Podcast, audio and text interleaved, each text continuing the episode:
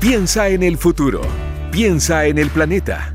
Piensa circular para hablar de sustentabilidad y economía circular y hacer las cosas de la mejor forma. Piensa circular en cooperativa con Osvaldo Lizama y Daniel Fajardo. Muy buenos días, ¿cómo están? Sean todos y todas bienvenidos a este nuevo capítulo de Piensa Circular aquí en Cooperativa este sábado 16 de julio. Otra semana con agua, otra semana con lluvia, pero con harto frío a diferencia de eh, las últimas semanas. ¿Cómo estás, Daniel Fajardo? ¿Cómo estuvo tu semana?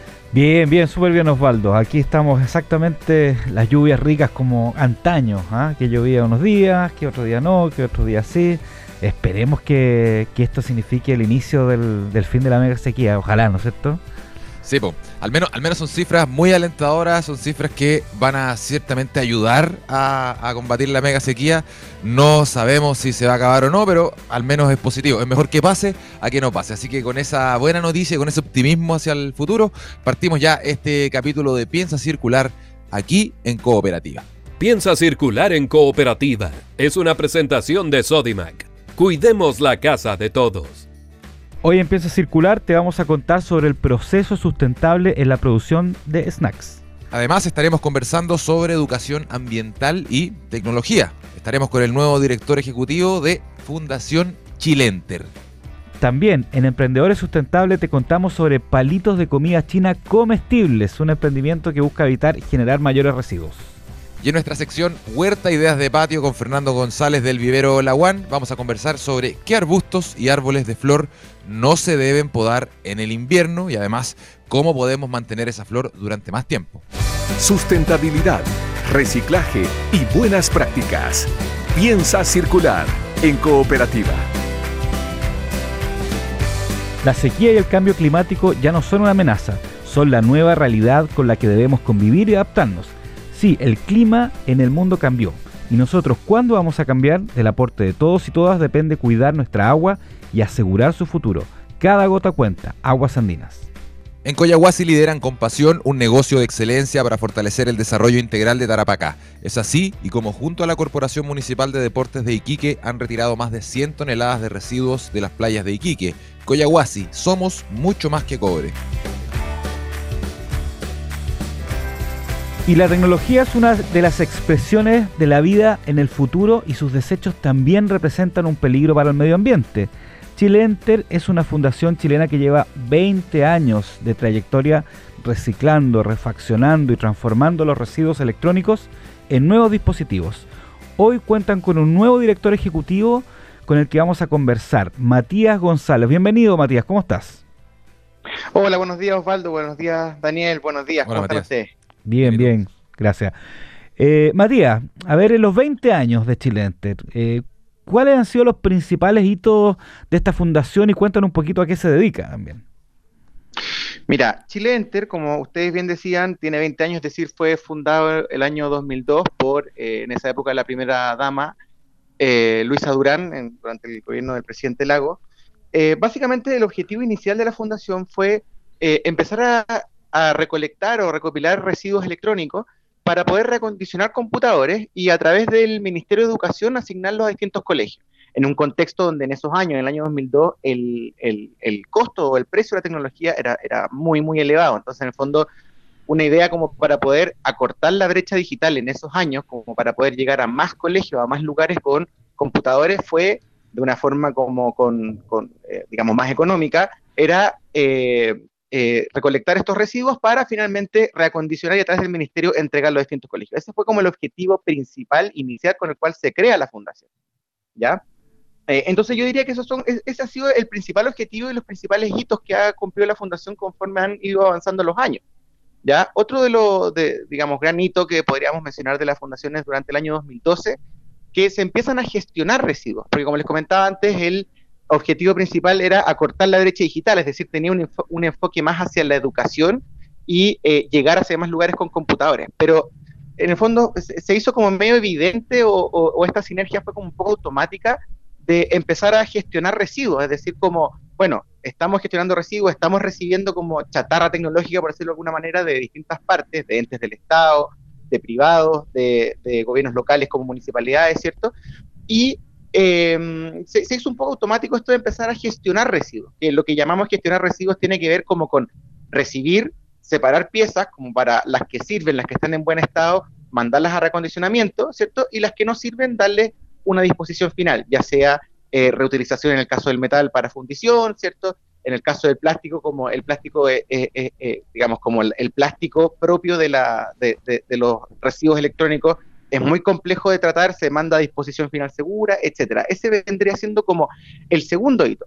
y bueno, hoy día, ya en el año 2022, yo, digamos, en, este nuevo gobierno y, y, en esta nueva dirección ejecutiva que yo asumí hace tres meses, también tenemos un montón de, proyectos y objetivos que van en esa misma línea y que buscamos como ser súper innovadores en, Chile, en cosas que se hacen muy poco o que eh, derechamente no se hacen. Y es ahí donde nosotros tenemos como puesto el ojo para poder seguir avanzando como fundación.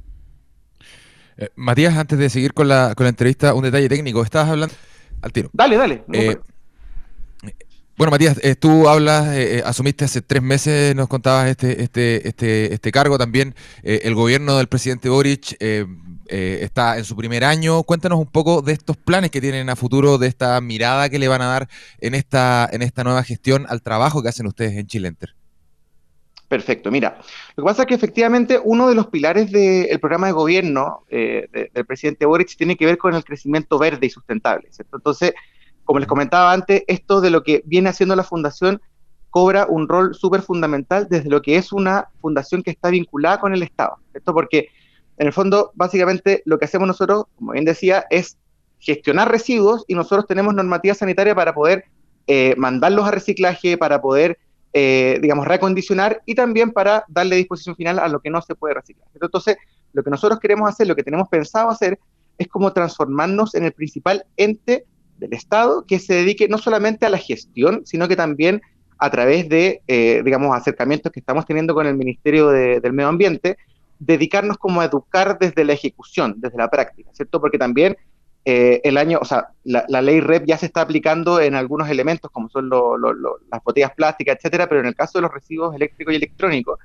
eh, recién se acaba de cerrar la consulta ciudadana, lo que quiere decir que más o menos nosotros calculamos de que la ley entraría en vigencia el año 2024, que tiene dos años de, gracia como para que las empresas se, ajusten y el año 2026 se tienen que empezar aproximadamente, se tienen que empezar a, cumplir con, lo, con, las metas, digamos, definidas en la ley. Entonces, en el fondo, lo que nosotros hacemos, dado los 20 años de experiencia que tenemos, dado la capacidad instalada que tenemos, el aprendizaje que tenemos, aquí tenemos gente que lleva los 20 años de la fundación trabajando y que tiene, que tiene mucha experiencia, que tiene mucho para transmitir en torno a lo que es la gestión de los residuos. O sea, en el fondo, qué, es más fácil de tratar, cómo se trata, cómo se separa, eh, cuáles materiales se van a X parte para reciclaje, eh, qué es lo que se hace con las placas madres, porque en el fondo también eso es de, poco conocimiento y también porque eh, en general en Chile todavía hay una cultura muy de, que el manejo del residuo yo lo dejo afuera de mi casa y digamos, el problema es de alguien, no es un problema mío. O sea, hay, hay municipalidades, digamos, contados con los dedos de las manos que efectivamente tienen planes eh, que son súper robustos de recolección de residuos, de separación de residuos para mandarlo a reciclaje, pero la normalidad es que en el fondo no, hoy día no, no, no, se tratan estos residuos y tampoco es como una cultura. Entonces, en el fondo, Chilente lo que quiere hacer es como, digamos, ayudar a eh, educar a las empresas o ayudarles a facilitarles el proceso que tiene que ver con ajustarse a la ley REP y con los gestores de base que van a hacer estos como eh, este mecanismo en el cual las empresas que se tienen que preocupar de que, eh, digamos, los elementos que producen cuando se transforman en residuos se vayan a disposición final segura, se traten, se reciclen, etcétera. Entonces, en el fondo, nuestro rol ahí es ocupar todo el conocimiento que tenemos, toda la capacidad instalada que tenemos, por una parte, seguir con el trabajo que tenemos con el Ministerio de Educación. O sea, nosotros hoy día seguimos recondicionando computadores para entregarlos al Ministerio de Educación, es decir, como seguimos con ese rol de impacto social, eh, también queremos tomar un rol activo en lo que es el manejo de información y educación para empresas que, se van a ver, digamos, eh, eh, sujetas a esta ley de responsabilidad extendida del productor, y también en la educación que tiene que ver con la persona natural, con el usuario final, ¿cierto? Que, ahí estamos haciendo como muchos, muchos acercamientos a distintas municipalidades, la Municipalidad de Santiago, la Municipalidad de Melipilla, nos vamos a juntar también con la Municipalidad de San Ramón y San Joaquín, digamos, pensando en, em, en el fondo, como también cómo hacemos llegar a la sociedad todos estos temas que tienen que ver con el, con el reciclaje, con, la gestión de los residuos, porque también muy poca gente lo tiene como, lo tiene presente. en el fondo aquí en Chile, de acuerdo a los datos que nosotros manejamos del año 2019 del Ministerio del Medio Ambiente, en Chile se producen 150 millones de kilos de residuos electrónicos al año. en el fondo eso se traduce como para hacernos una idea de que toda persona que habita en Chile, o sea, ustedes, Daniel Osvaldo, yo, Matías, eh, cada uno de nosotros produce 8 kilos de residuos electrónicos al año. Y, de eso aproximadamente cerca de el 5% se recicla solamente. O sea, el otro 95% se va a disposición final, se va a vertedero. Entonces, en el fondo, lo que nosotros buscamos hacer es como es como ocupar ese nicho desde el digamos desde eh, una fundación vinculada con el Estado, porque también hay muchas organizaciones eh, que se dedican a esto, ¿cierto? Pero son fundaciones que de repente son algunas más pequeñitas o de repente áreas de empresas que tienen como una rama de sustentabilidad que se están, que se están eh, digamos, empezando a hacer cargo para la empresa o también para las comunidades, en el caso de distintas empresas que tienen eh, áreas de responsabilidad con la comunidad, ¿cierto? sustentabilidad. Eh, pero en el fondo nosotros queremos como ocupar ese como espacio de ente ejecutor vinculado con el Estado que de alguna manera ayuda a los privados o ayuda al mismo sector público, a las distintas, eh, qué sé yo, a las oficinas de los ministerios, etcétera, eh, a, educar, ¿cierto? Eso es como lo que nosotros queremos, esa es como la, nueva innovación que estamos buscando en Chile y mantener como el impacto social también a través de municipalidades llegar a distintas organizaciones sociales, eh, colegios, eh, centros de tercera edad, etcétera, acortar también la brecha digital que era como lo inicial por lo cual parte la fundación. Matías, eh, eh, el, eh, bueno, usted, el, tema de, la, de, los artículos eléctricos y electrónicos es un mundo, porque va desde, desde un pequeño celular, ¿no es cierto? O, u otro dispositivo más chico todavía, hasta un audífono puede ser incluso, hasta refrigeradores, sistemas de, de, calefacción, ¿no es cierto? Eh, ahí se ha hecho un trabajo bien fuerte. La Cámara de Comercio de Santiago también ha, hecho un trabajo con, los, con, los, con, los, con los, importadores, los productores. Entonces, eh, lo que te quería preguntar es, un poco que nos cuente un poco cuáles cuáles durante esa discusión, que imagino que ustedes participaron también en, eh, para el tema de los artículos eléctricos y electrónicos, ¿cuáles fueron los principales problemas que se presentaron para poder eh, resolver este, este, tremenda cantidad de, productos de diferentes tipos, tamaños. Y ojo, que no estoy incluyendo muchos productos que, que, vienen, que a veces no, no, tienen marcas conocidas, ¿no es cierto? Uno los compra en, en, en, en, algún, en algún lugar que sin garantía, etcétera, etcétera. ¿Cómo, cómo nos enfrentamos eh, eh, frente a esto? Mira, han habido varios problemas y por eso es que nosotros ahí estamos buscando, de hecho nosotros hemos tenido conversaciones con la Cámara de Comercio de Santiago, porque de hecho, claro, ellos trabajaron en este acuerdo de producción limpia, ahora están como eh, coordinando y, ahí han hecho un trabajo súper, súper minucioso eh, y, se han encontrado, como tú bien dices, con, un montón de problemas, como para, como para poner en marcha lo que es la, ley REP. Estamos hablando que estamos en el año 2022, ellos, eh, ellos están, digamos, cuatro años antes de que el cumplimiento de las metas entre en vigencia, están empezando como hacer trabajo. ¿Cuáles son como los principales problemas con, los que se han encontrado, particularmente los privados que están buscando anticiparse? Es que en el fondo la, ley de alguna manera establece de que, eh, de que el, productor tiene que, como, como, como bien dije antes, tiene que hacerse cargo de estos residuos y en el fondo tiene que armar todo esto como sistema de gestión de residuos, ¿cierto? Entonces en el fondo la Cámara de Comercio dice, bueno, perfecto, juntémonos entre nosotros eh, digamos, para hacer como economías de escala, ¿cierto? O sea, cuando todas las empresas que se dedican al rubro, por ejemplo, la computación, juntarnos, tener un solo gestor de residuos y en base a eso vamos entregando y vamos gestionando y de alguna manera cumplir con la ley. Entonces, en el fondo, ahí cuando, cuando se empieza a hilar un poco más fino, de alguna manera como que la, ley estipulaba que tiene que tener ciertas características como la, la, organización que va a hacer la gestión de residuos. Entonces, en el fondo, como que ellos tuvieron que como asociarse, eh, no recuerdo bien el, término técnico exacto, pero en el fondo tuvieron que asociarse, tuvieron que crear como eh, una, una, organización, digamos, legal, eh, con, un root, etcétera. En el fondo ahí como que la Fiscalía Nacional Económica, eh, de alguna manera, como que empezó a consultar, como, oye, pero esto puede ser interpretado de repente como asociación, entonces como que es raro porque son competidores, pero en el fondo ahora están armando como una agrupación en común, entonces como que ese fue como uno de los principales problemas con el que se toparon en un principio, ¿cierto? O sea, como que ahí eh, hay, hay, como todo un tema que hay que entrar a resolver. Yo, sé que la Cámara lo ha estado trabajando y, ha logrado eh, solucionarlo, pero ese, ese ha sido, por ejemplo, uno de los problemas que a nosotros también nos, nos interesa como estar cerca para cuando empiezan las empresas a tener que trabajar en torno a los gestores, saber con qué problemas se han ido encontrando para, para saber cómo solucionarlos. Otro de los temas como grandes que, que, que, se han encontrado tiene que ver como con la trazabilidad de, de los residuos, ¿cierto? Porque en el fondo una cosa es como decir, ya, yo tengo, eh, tengo X cantidad o X toneladas de residuos, ¿cierto? Eh, los, los mando a disposición, pero en el fondo, ¿qué es lo que pasó con eso después? O sea, ¿qué garantía tiene, por ejemplo, una empresa de computadores que efectivamente esos residuos fueron bien tratados y no fueron, por ejemplo, eh, por un gestor, fueron enviados a otra parte que no debían, ¿cierto? Ahí, como con el tema del seguimiento y la trazabilidad, también es un tremendo desafío como para poder, eh, para poder sacarlo adelante, ¿cierto? Eso, eso fue, eh, eso ha sido uno también de los grandes problemas. Y lo otro tiene que ver también como con la gestión de los distintos residuos, porque en, porque en el fondo la ley establece como la gestión de residuos eléctricos y electrónicos, y ahí hay como una diferencia entre lo que es eléctrico y electrónico. O sea, por ejemplo, nosotros, Chile Enter, nosotros tenemos una resolución sanitaria para tratar solamente los electrónicos, que en el fondo son celulares, tablets, eh, computadores, televisores, ¿cierto? Eh, pantalla, pero en el fondo está todo, todo el mundo que es de, los, de lo eléctrico, que tiene que ver como con, en el fondo como, viéndonos al término técnico, unos son corriente continua y corriente alterna, pero para que se entienda, lo eléctrico tiene que ver como con, con transformación de energía, o sea, por ejemplo, eh, la lámpara es transformación de energía, transforma energía eléctrica alumínica. El, calefactor puede ser. claro, el calefactor transforma de, energía eléctrica a, calórica. Eh, todo lo que son los refrigeradores son de, intercambio de, temperatura, todo eso tiene que ver también con un tema de gestión porque eh, el, refrigerador tiene clorofluorocarbono que es, residuo peligroso, entonces tiene otro tratamiento, te fijas, entonces como que todo eso todavía como que hay poca información al respecto. Fíjate, entonces como que eso han sido como yo te diría que los principales problemas.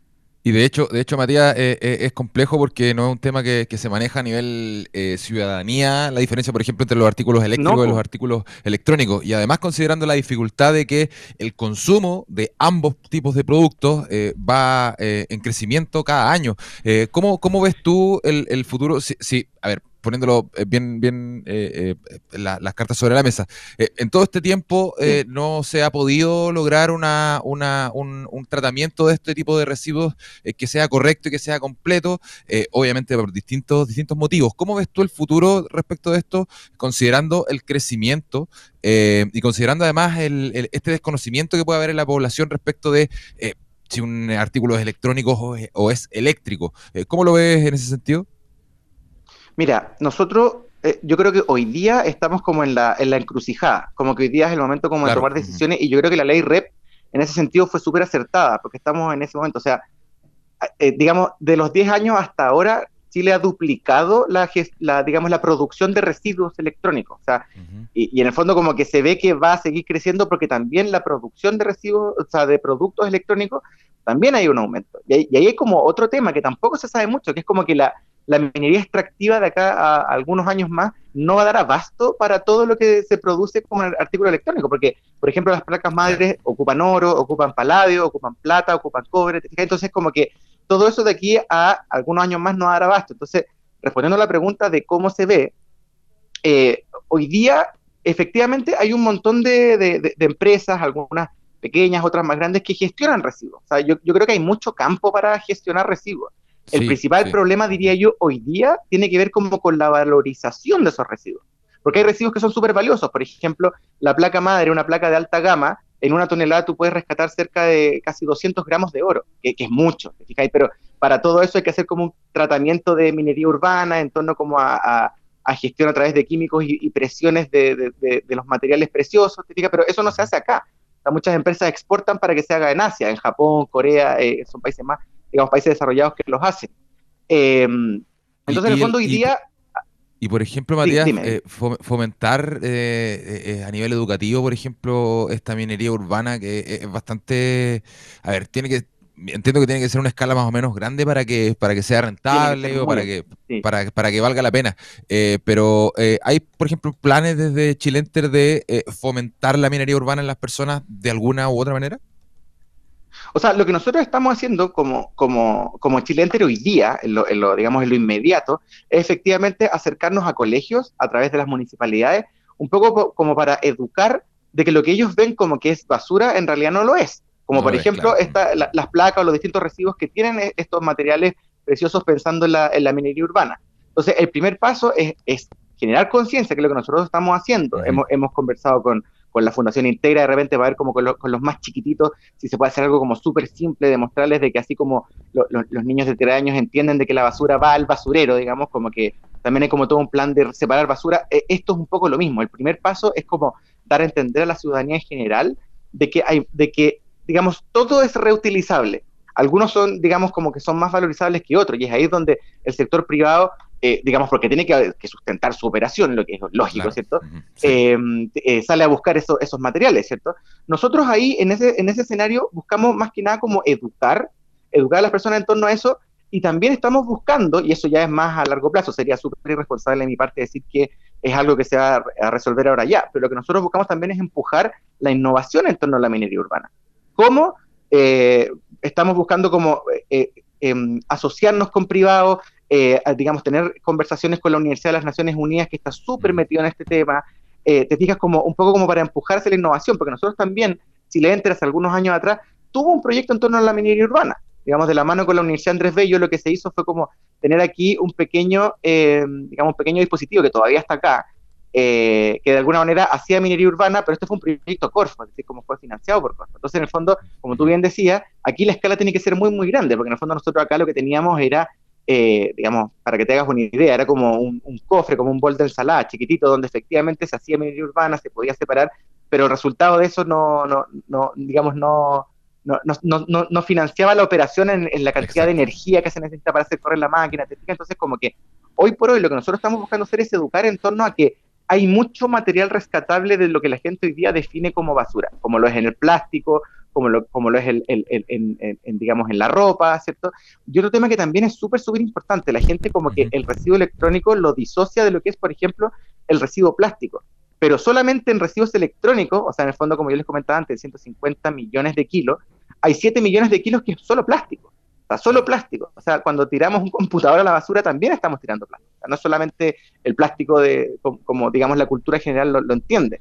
Entonces también ahí el primer paso, que es lo que nosotros estamos haciendo, es como asociarnos, eh, articulando, pensando en educar a, eh, digamos, como a la sociedad civil, a las empresas también, a las organizaciones públicas, pensando también eh, en que en el fondo, la, o sea, como que el, primer paso para todo esto es la, es la educación, ¿cierto?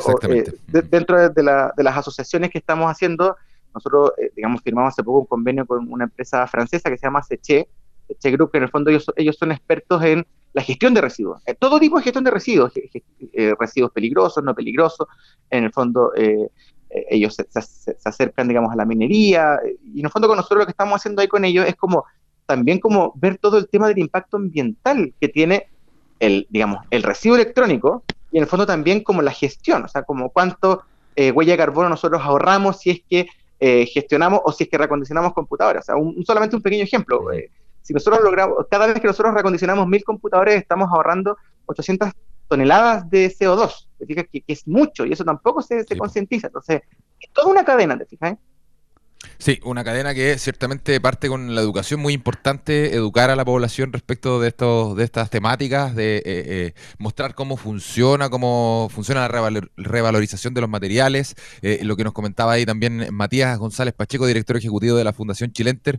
se nos acabó el tiempo, lamentablemente, un tema que da para largo, pero te dejamos invitado a un, un, capítulo futuro de Piensa Circular. Matías González, muchas gracias por haber estado acá con nosotros en Cooperativa. Gracias, Matías muchas gracias a ustedes, Osvaldo, Daniel, y de verdad, quedan todos invitados, y a ustedes también les digo, quedan invitados para venir a la planta, nosotros estamos súper abiertos porque la gente acá cuando viene a la planta realmente se da cuenta del impacto y, lo que significa gestionar residuos y cuál es el resultado final, así que de verdad quedan súper invitados a venir, los que quieran a la planta Chile Enter, puertas abiertas, toman hora, vienen, les mostramos, les hacemos el tour, así que de verdad muchas gracias, Osvaldo, Daniel.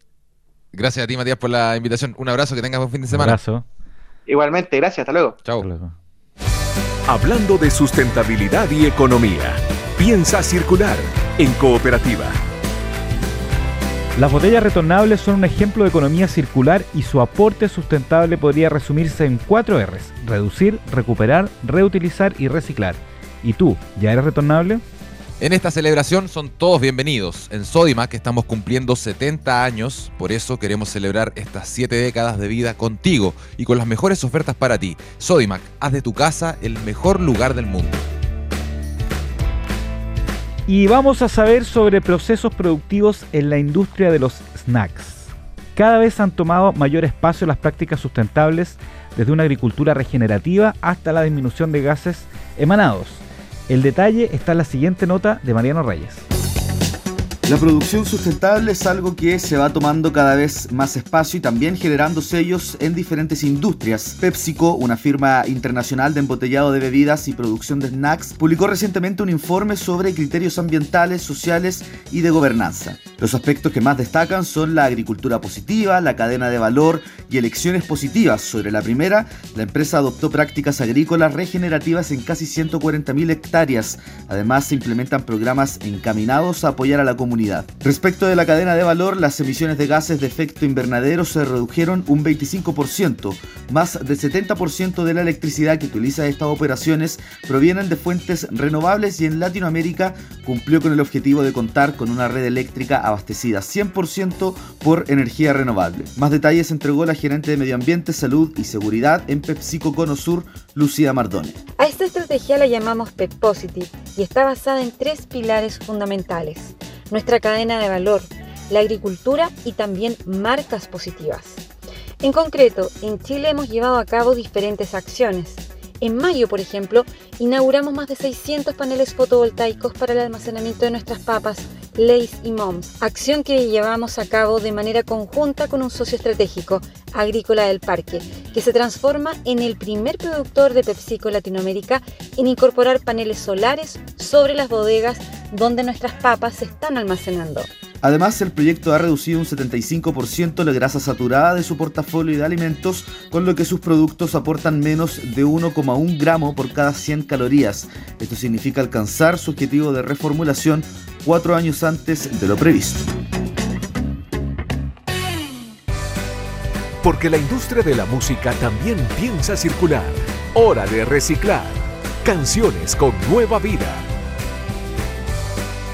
Momento de ir a canciones con nueva vida, Daniel, y hoy tenemos eh, un reciclaje chileno, podríamos llamarlo así. Eh, hablamos de eh, esta clásica canción de Eduardo Gatti, Los Momentos, una de las canciones más clásicas del cancionero nacional, que fue reversionada por Los Jaivas, en una versión que no es tan conocida y que corresponde al disco Trilogía, El Reencuentro que Los Jaivas editó en 1997 y que marcaba o venía, trataba de celebrar, para quienes no conocen la historia, el regreso de Mario Mutis a la banda. Se había ido a mediados de los 80 Mario Mutis y regresa en los 90 y em, ese regreso es el que celebra los Jaivas con este disco que entre varias canciones, eh, algunas reversiones propias de los Jaivas, eh, incluye esta versión de Los Momentos de Eduardo Gatti. Em, muy, muy, muy bonita la, la, canción, por eso la elegimos acá en Canciones con Nueva Vida, empieza a circular. Así que, ¿te parece que vayamos a escuchar la canción? Me parece, yo soy un fanático de los Jaivas. Y Los Momentos la única canción que me aprendí en guitarra cuando era joven. Mira, mira, justo, justo, todo calza. Todo calza, como decía un, antiguo comentarista de televisión. Entonces vamos a escuchar los momentos eh, original de Eduardo Gatti en la versión de los Jaivas. Acá empieza a circular. Ya volvemos.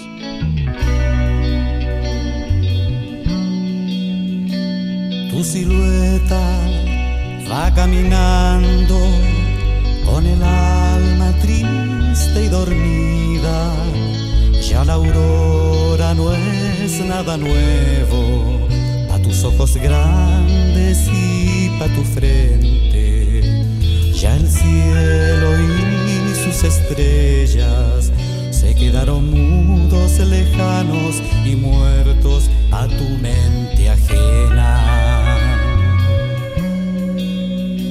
Nos hablaron una vez cuando niños, cuando la vida se muestra entera, el futuro que cuando grandes, ahí murieron ya los momentos, sembraron así su semilla Tuvimos miedo, temblamos y en eso se nos fue la vida.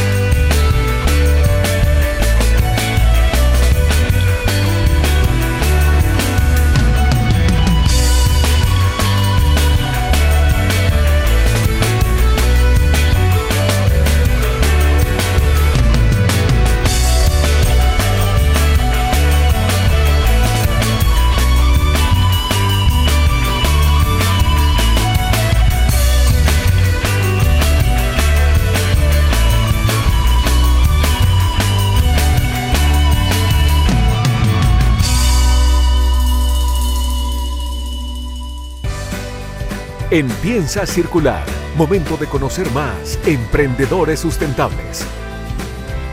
Y ahora en Piensa Circular vamos a conocer un gran emprendimiento que busca reducir la basura que se genera al consumir algunos productos. Por ejemplo, la comida china, que normalmente cuenta con muchos envases, o el mismo sushi también.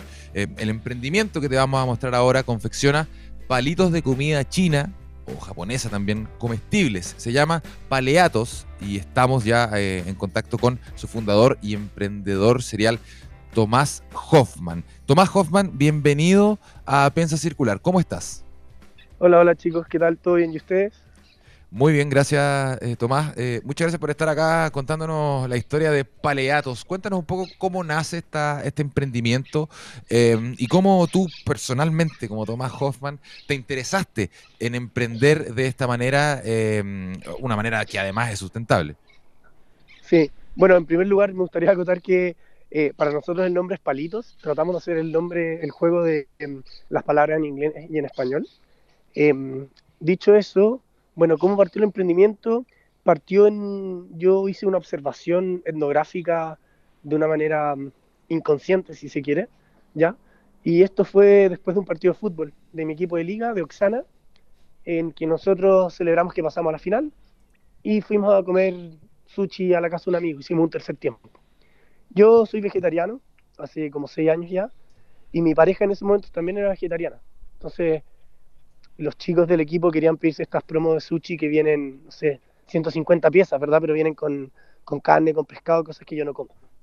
Entonces yo compré de manera separada con, con mi pareja y lo nuestro llegó antes, comimos todo bien y después llegó lo de ellos, ¿cachai? Entonces llegaron estas piezas de sushi, imagínate a, no sé, vos, 12 cabros eh, después del partido de fútbol, muertos de hambre. Con un hambre, sí. Eh, todos comiendo así, vueltos locos, pa, pa, pa, pa se ponían el sushi en la boca y la observación que hice, que ya había hecho antes, es que las personas cuando terminan de comer sushi tratan de pinchar los últimos pedacitos de palta, los últimos pedacitos de arroz que quedan en la salsa de soya, ¿verdad? Y se los comen, o directamente untan los palitos de sushi en la salsa de soya y chupan los palitos. Es una observación que yo hice. Lo he visto. y, probablemente lo haya hecho también. Y, sí, algunas veces sí. Y fue, y fue así que dije como viendo esta, esta, esta imagen dantesca, ¿verdad? De, de todos estos chicos haciendo esto, yo tuve un momento eureka y dije, los palitos sushi tienen que ser comestibles. No puede ser que no sean comestibles. Y, y eso fue lo que dio inicio a, a la idea. Oye, y, y está buena, buenísimo, buenísima historia. Oye, y, bueno, ¿y cómo empiezan entonces a, empiezas a armar esta, de esta idea a una empresa, digamos? Y, con qué materiales confeccionan estos productos también? Sí, mira, respecto a los materiales, son en realidad son distintas harinas. Es una mezcla de distintas harinas donde cada una de estas entrega una característica específica. Por ejemplo, algunas entregan rigidez, otras hacen que el producto absorba menos líquidos, que también es un punto sumamente importante. Y nosotros entramos a la, a la incubadora de la universidad, ¿verdad? eh, solamente como una idea, no teníamos ni siquiera un prototipo. Y, mm, y al recibir feedback de, de los otros compañeros y compañeras que, que, estaban en la incubadora, al conversarlo con amigos, al conversarlo con los mentores, nos dimos cuenta que, que había mucha, una recepción muy positiva al empezar a investigar sobre el mercado, sobre los costos que tenían los sushi, sobre los ingresos. Eh, nos dimos cuenta que también, sobre todo en Chile, hay un mercado que, que es muy positivo para, este, para esta industria, ¿verdad? Y que es transversal a la mayoría de las industrias, como los productos están tornándose cada vez más verdes, más eh, con ecodiseño o de reciclaje. Entonces hay un timing que también acompaña a nuestro producto que es perfecto. Oye, Tomás, y, y, es que voy a volver a, Dijiste que eran de varios tipos de harina. Eh, uh -huh. Yo creo que es una pregunta que se hace mucho nuestros auditores. ¿A, ¿A, qué saben? ¿Tenéis que mezclarlo con las ollas o medio desabridos sin nada? ¿Qué sabor tienen, digamos? Mira, no, no, no, no, no diría que son desabridos. De hecho, a la gente en general, los que han participado en el testeo les gusta. Ya, eh, pero claro, no, no es un producto que tenga un sabor tan especial. Lo que sí, la base de nuestra receta está hecha para poder mezclarse con esencias naturales. Entonces, como yo me imagino el producto, es que hablar con los locales de sushi, cosa que ya hemos hecho, ¿verdad? Y con los chefs. Que nos digan, mira, ¿sabéis qué? Nosotros tenemos este, no sé, vos, sushi que tiene mango. Yo lo quiero con palitos que tengan un sabor cítrico, por ejemplo. Entonces nosotros le podemos poner una esencia natural de naranja. Estoy diciendo cualquier cosa, ¿verdad? Qué bueno. O, no sé, mariaje que... los palitos de, de sushi. Exacto, exactamente. ¿Cachai? También estas esencias podrían tornarle colores distintos al de la masa natural, ¿verdad? Que es como, como naranjita, ¿verdad? Amarilla. Entonces tú podrías pasar por afuera un restaurante y ver unos palitos que sean más amarillos, otros más rojos, otros más verdes, porque tienen, no sé, wasabi, por ejemplo, o merquén, ¿cachai? Y generar toda una experiencia no solamente de sabor, sino también visual. Nosotros decimos que queremos generar una experiencia gastronómica sustentable e innovadora. Sí, bastante innovadora, es bastante innovadora Tomás. Eh, y sí. respecto de eso, es innovadora porque eh, si bien existe un mercado de eh, productos que son eh, comestibles, que, que, sirven para comer y además son comestibles, no me había tocado ver, a, a, ver palitos para comida china o, o, o, sushi. En ese sentido, ¿cómo has visto tú la evolución del rubro de los utensilios que son para comer y que además son comestibles, como las bombillas, como algunos, incluso recipientes, platos? Eh, ahora con estos, con estos palitos, ¿cómo has visto tú eh, la evolución respecto del acercamiento que tienen los restaurantes eh, con este tipo de productos? ¿Qué tanto se utilizan respecto de años anteriores, por ejemplo? Mira, la verdad no, no sé si te podría dar como datos duros, ¿verdad? Obviamente ha habido un, no, una percepción. Un crecimiento. Hay encuestas muy, muy serias que dicen que los chilenos prefieren los productos ecológicos y que también están dispuestos a pagar más por productos ecológicos. Ya, Ahora lo que pasa y que, y que separa a los palitos de sushi en general a, a, los cubiertos y los platos es que culturalmente tú puedes ir a un restaurante y ese restaurante va a tener, en general, ¿verdad? Tenedores y cuchillos que son reutilizables.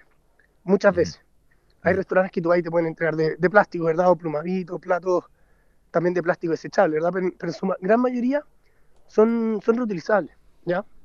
Pero culturalmente eso no, no se no se traduce en los restaurantes de comida china o de sushi en específico. O sea, ¿a qué me refiero? Los restaurantes en teoría podrían entregar palitos reutilizables, pero culturalmente en Chile eso no, no está muy bien aceptado. Como que si, si tú vas a un restaurante y te entregan palitos reutilizables, parecería raro. Parecería raro. Y yo creo que eso es uno de los grandes como desafíos que existen en esta industria, ¿verdad? Y bueno, ¿Y cómo, nosotros cómo? también tenemos pensado... Disculpa, uh -huh. dime. No, te, te, iba a preguntar, ¿cómo, ¿cómo crees tú que se puede dar vuelta a esa percepción que existe? Porque eh, ha pasado, o sea, pasaba, me imagino yo, antes con, con las bolsas, por ejemplo. Eh, eh, a la gente era reacia a usar las bolsas eh, de género porque se podían manchar o qué sé yo. Estaban acostumbrados sí. a usar bolsas de plástico y ya vemos lo que pasa hoy. Eh, claro, entiendo que la tendencia iría a utilizar este tipo de productos, ya sea cuando, cuando sean reutilizables, sean de acero, qué sé yo, o comestibles Ajá. y olvidar el plástico. ¿Cómo crees tú que, es, que se podría dar vuelta esa percepción? O sea, que yo creo que tú lo dijiste ahí. Me parece a mí que mm, hay, hay, distintas maneras, ¿verdad? Hay algunas que son más orgánicas y otras que son inorgánicas. La primera manera inorgánica, por decir de alguna manera, es eh, con distintas leyes, ¿verdad? Cuando la ley uh -huh. te, te obliga o coacciona a las empresas a cambiar lo que están haciendo, el usuario final o el consumidor no tiene otra opción que acatar, ¿verdad? Porque todas las empresas tienen que em, hacer caso a estas nuevas normativas que también van a, van a, influir en los implementos de un solo uso. Ahora, la manera más orgánica que pienso yo es cuando eh, empresas muy innovadoras, ¿verdad? Con productos sumamente novedosos y con gran aceptación del público aparecen, ¿verdad? Y eso yo creo que es un poco lo que estamos haciendo nosotros en Palito. Estamos generando un, un producto tan innovador, tan, tan novedoso, que va a generar una atracción y un cambio de hábito muy importante en el consumidor final. Ahora, quizás el consumidor final no va a usar nuestro producto para siempre, ¿verdad? Quizás al poco tiempo, al, un par de años después, em, se entienda que se pueden usar los palitos reutilizables y los palitos reutilizables en el restaurante tomen gran parte de participación en el mercado. Yo espero cualquiera de estas dos opciones son positivas, ¿verdad? No para mí personalmente, ¿verdad? Porque si, si todo el mundo usa palitos reutilizables, eh, nuestro startup podría perder mercado, pero lo que a nosotros nos interesa, nuestro fin, es que se generen menos residuos en la comida oriental en general, ¿verdad? Independiente si es con nuestro producto o con otro producto. Tomás, eh, cuéntanos un poco de este de, los tipos de apoyo que han tenido o que están viendo. Me dijiste que estaban viendo algo eh, con, no, sé, tienen algún fondo público, con alguna universidad, inversiones. ¿Cómo, ha sido el apoyo o, esto ha, sido solamente ustedes solos, digamos, Santiago? No, no, no. Al comienzo, bueno, obviamente partimos nosotros solos, pasamos por la incubadora de la Universidad del Desarrollo que nos ha apoyado em, bastante, ¿verdad? Eh, con, sus programas de aceleración y de, innovación que son extraordinarios. Ahí tuvimos los primeros recursos que fueron muy bajitos. Después me adjudiqué un fondo Sumate Innovar de Corfo, donde trabajamos junto a la institución CREAS. Em, esos fondos eran solamente para el desarrollo y, e investigación del producto, ¿verdad? Posterior, eso fue a comienzos del año 2020. Posteriormente, en 2021, nos adjudicamos un semi-inicia de Corfo también a final de año, junto con el premio Henry Nestlé, que fue muy importante también económicamente hablando. Nos ganábamos un premio de, de Copeuch, que fueron algunas lucas que también nos sirvieron bastante. Nos ganamos un premio de la Municipalidad Las Condes, eh, otro, otro proyecto, otro concurso, disculpa, de, de, la, de la Universidad del Desarrollo. Ahora hace una semana atrás clasificamos entre los los finalistas de Brain, ¿verdad? Es un concurso de la Universidad Católica que también tiene un programa de innovación bastante interesante. Y estamos buscando levantar capital. Estamos buscando levantar capital con, con inversionistas ángeles o grupos de Venture Capital que nos permitan escalar nuestro, nuestro producto y, y poder salir al mercado lo más pronto posible. Tomás Hoffman, emprendedor y cofundador de Palitos. Eh, ahora hacemos la rectificación. Eh, es pal, eat, de comer en inglés y tos, eh, eh, así será la, palabra. Ese era el juego de palabras que hacían con palitos. Eh, Tomás Hoffman, antes de cerrar, danos tus redes sociales, danos tu sitio web donde la gente que se interese sobre estos palitos comestibles pueda contactarlos o algún restaurante, algún emprendedor que quiera tenerlos en, su, en, su, menú. Genial. Bueno, mis redes sociales son Tomás Hoffman en LinkedIn. Hoffman se escribe H-O-F-M-A-N. No hay ninguna letra repetida, no, tiene doble F ni doble N nada de eso, ¿verdad? Una letra de cada una. Palitos en Instagram, como ya lo dijeron ustedes, se escribe paleatos, ¿verdad?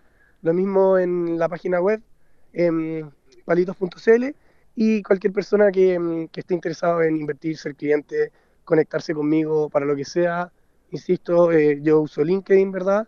Y feliz de poder conversar con cualquier persona que, que tenga dudas, que quiera aportar, que, no sé, lo que sea, estoy 100% disponible 24/7, ¿verdad? Como bien emprendedor no, no hay horario que no sea laboral, ¿verdad? Todo, todo es horario laboral. Excelente. Ya pues Tomás, muchas gracias por haber estado acá en Piensa Circular, te mandamos un abrazo y mucho éxito ahí en Palito. Que estés muy bien. Que les vaya bien, buen fin de semana. Chao, chao. Chao, igual. A esta hora, las ideas son de patio, de terraza, de balcón, de jardín y de huerta autosustentable. Y vamos a saber tips y consejos para los huerteros y los jardineros que nos están escuchando junto a Fernando González del Vivero Laguán de Calera de Tango. ¿Cómo está Fernando? Bien, lo más bien. ¿Ustedes cómo han andado? bien, bien. Muy bien. Felices con las lluvias.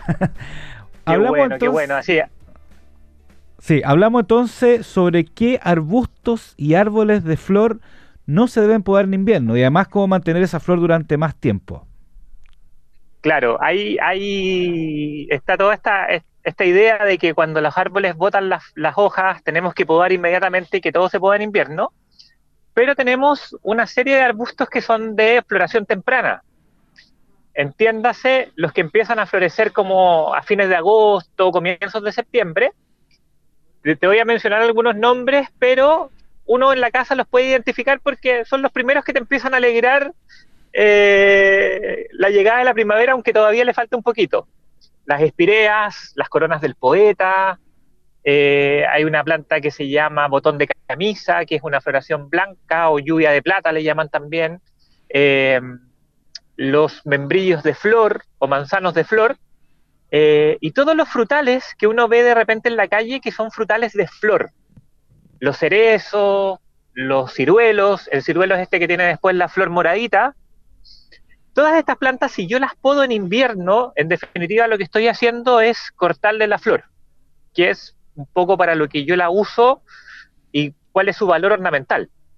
Entonces, este tipo de plantas que yo tengo de floración temprana, siempre debo podarlas una vez que florecieron. Entonces, no la podo en invierno como el resto de los frutales o como las otras plantas, sino que espero que pase su flor, esto no importa que sea septiembre, fines de septiembre, de repente octubre, y ahí yo las podo y les doy esta poda de formación, pero sí aprovecho esta floración abundante y colorida cuando no tengo otras cosas que tengan flor. Ya, Fernando, y si yo la podo después de la flor, ¿y qué pasa con las hojas que, que, que igual van a salir las hojas después, digamos? Claro, porque muchas veces la, la, floración es eh, sin follaje en el caso de los, de los frutales de flor. Esta floración va a empezar a secarse, yo ahí le doy la, la, poda de formación y después van a brotar igual. Y de igual manera, si ya brotaron, la planta no va a tener eh, un problema mayor, al contrario, la, la, poda lo que hace es vigorizar para generar tejido nuevo y, y en el caso de los ornamentales dar forma y vigor a la planta. Bueno, Fernando González del Vivero Laguán con este tremendo consejo para no podar ciertos eh, ciertos eh, arbustos y árboles, por ejemplo el cerezo, que de hecho hay, hay mucho a veces en, las calles como ornamentales.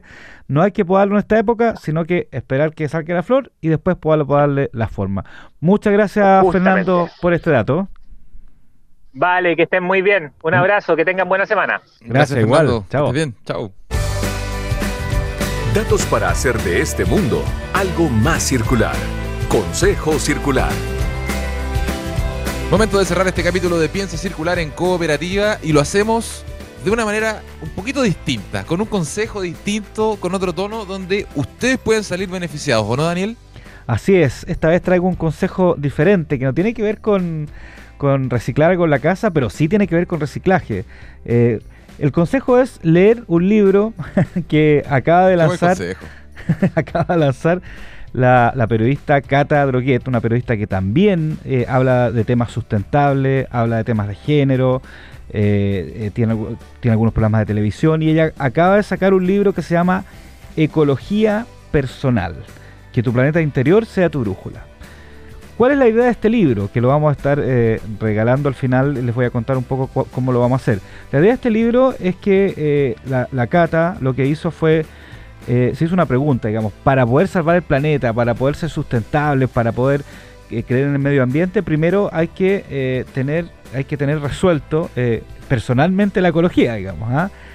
todo lo que son los problemas que tiene uno, un montón de cosas que es una mezcla este libro de de medio ambiente, de consejos sustentables, con un poco de autoayuda también, que es bastante, bastante bueno, habla desde su, desde su mirada personal y cómo todo el tema medioambiental y naturaleza también le ha ayudado para eh, eh, su ser interior y cómo todas las personas pueden también descubrir esa ayuda y con eso también ayudar al planeta. Eh, además de este libro, perdón. ¿Cómo lo podemos obtener, Daniel? Bueno, este libro eh, eh, está en las librerías, ¿no es cierto? Eh, y además es hecho con, con- sin plástico, no tiene plástico encima, esto que vienen libros con- sin plástico, con materiales también que son re- reciclados.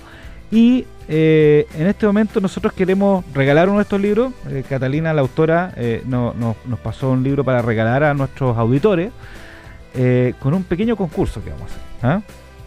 Básicamente que a través del Instagram eh, de, de Piensa Circular, que es arroba Piensa Circular, muy simple, eh, nos sigan y manden un consejo circular a través de, mensaje que ustedes quieran que nosotros digamos en la radio. Ya un consejo de cómo recuperar algo antes de botarlo en la casa. Los mismos consejos que hacemos todos los sábados. ¿ah? Por ejemplo, cómo recuperar una- una- un cepillo de dientes, lo hemos hecho, cómo recuperar una, una taza rota, etcétera, etcétera. Cuéntenos su consejo circular y el mejor consejo, aparte de decirlo en la radio el próximo sábado, le vamos a regalar este libro Ecología Personal de Cata Droguet. Excelente, entonces un premio, un consejo eh, que se convierte en premio, visítenos en, nuestro, nuestra cuenta de Instagram y déjenos ahí su mensaje para participar por este ejemplar de Ecología Personal de Cata Droguet. Con esto ya cerramos este capítulo de Piensa Circular aquí en Cooperativa. Agradecemos por supuesto como siempre a Mario Díaz y a Luis Devia que estuvieron en la puesta al aire de este programa y por supuesto a todos ustedes quienes cada sábado nos sintonizan acá en Cooperativa. Em, si eh, se perdieron alguna parte del programa, si no alcanzaron a llegar a las 10 de la mañana, nos pueden volver a escuchar en cooperativa.cl y en nuestro canal de Spotify. Además, encontrar contenido relacionado en piensacircular.com. Daniel Fajardo, nos reencontramos la próxima semana. No sé si hay pronóstico de lluvia pa- para esta semana, pero al menos vamos bien encaminados en este mes de julio, así que Eso. eso nos tiene contentos. Que esté muy bien, un abrazo. Chao, gracias. Chau, chau. Fueron los temas de sustentabilidad y economía circular que hacen girar el planeta. Piensa circular. Fue una presentación de Sodimac. Cuidemos la casa de todos.